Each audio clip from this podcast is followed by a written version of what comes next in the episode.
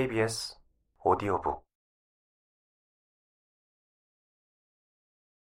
선박 건조에 철을 많이 사용한 이유는 목재 가격이 상승한 데다가 철제 선박의 마찰이 목선에 비해 적어도 20% 정도 적어서 운항 속도가 더 빠르기 때문이다.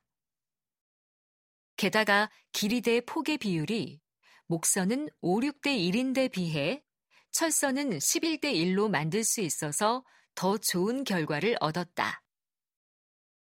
그레이트 브리튼호는 1846년 아일랜드 던드럼만에서 좌초했는데 선창이 6개 부분으로 나뉘어 있는 데다가 철제 선체가 강인한 덕분에 침몰을 면했다. 모든 승객과 승무원이 안전하게 하선했고 배는 이후 수리를 거쳐 다시 항해에 사용되었다. 이로써 철선의 우위가 분명하게 입증되었다.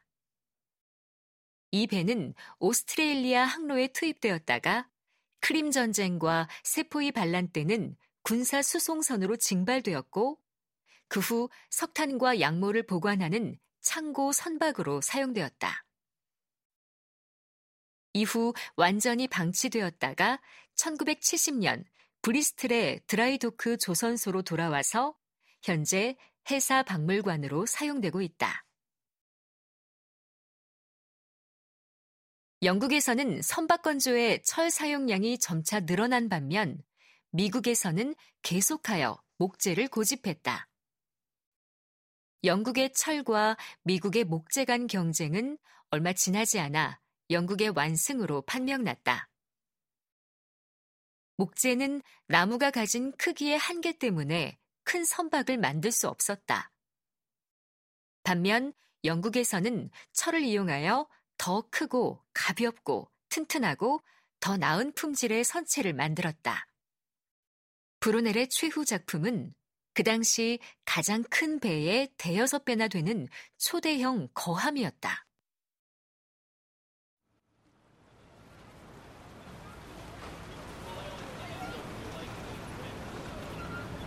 엄청난 양의 석탄을 싣고도 승객과 화물을 충분히 실을 수 있을 정도로 큰 배를 만드는 것이 목표였다.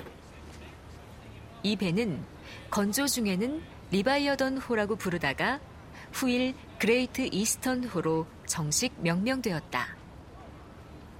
길이 207m, 폭 25m, 깊이 18m, 총 톤수 18,914톤으로 당시로서는 상상도 하기 힘든 엄청난 거함이었다. 이 선박에는 스크루 말고도 6개의 마스트에 가로돛을 예비로 준비했고 오스트레일리아에서 돌아오다 갠지스강 지류인 후골리강을 올라가 칼커타 항에 기항해야 하므로 얕은 강에서 운항할 때 필요한 직경 18m의 외륜 두 개도 실었다. 그렇지만 브루넬이 아무리 천재적인 엔지니어라 하더라도 그 시대의 기술 수준에서 이처럼 거대한 선박을 건조하는 것은 결코 쉬운 일이 아니었다. 브루넬은 한 차례 진수에 실패하는 등 온갖 곤경을 겪다가 끝내 이 배의 건조를 보지 못하고 사망했다. 1860년 완성된 그레이트 이스턴호는 1등 선객 800명, 2등 선객 200명, 3등 선객 800명 등 총 1,800명의 승객을 태울 수 있었다. 건조 후에는 원래 목적지인 오스트레일리아가 아니라 대서양 항해에 취항했는데 3년 동안 9회 대서양 항해를 했으나 승객이 모이지 않아 적자를 면치 못했다. 1869년 수에즈 운하가 개통되었을 때 이 배의 폭이 운하폭보다 커서 운하를 이용하지 못한다는 사실이 치명적 결함으로 작용했다. 결국 승객을 구하지 못해 경영난에 빠진 결과 경매에 붙였다. 끝내 리버풀의 머지 강변에 계류되어 수상 극장으로 쓰이다가 1888년부터 3년에 걸쳐 해체되었다.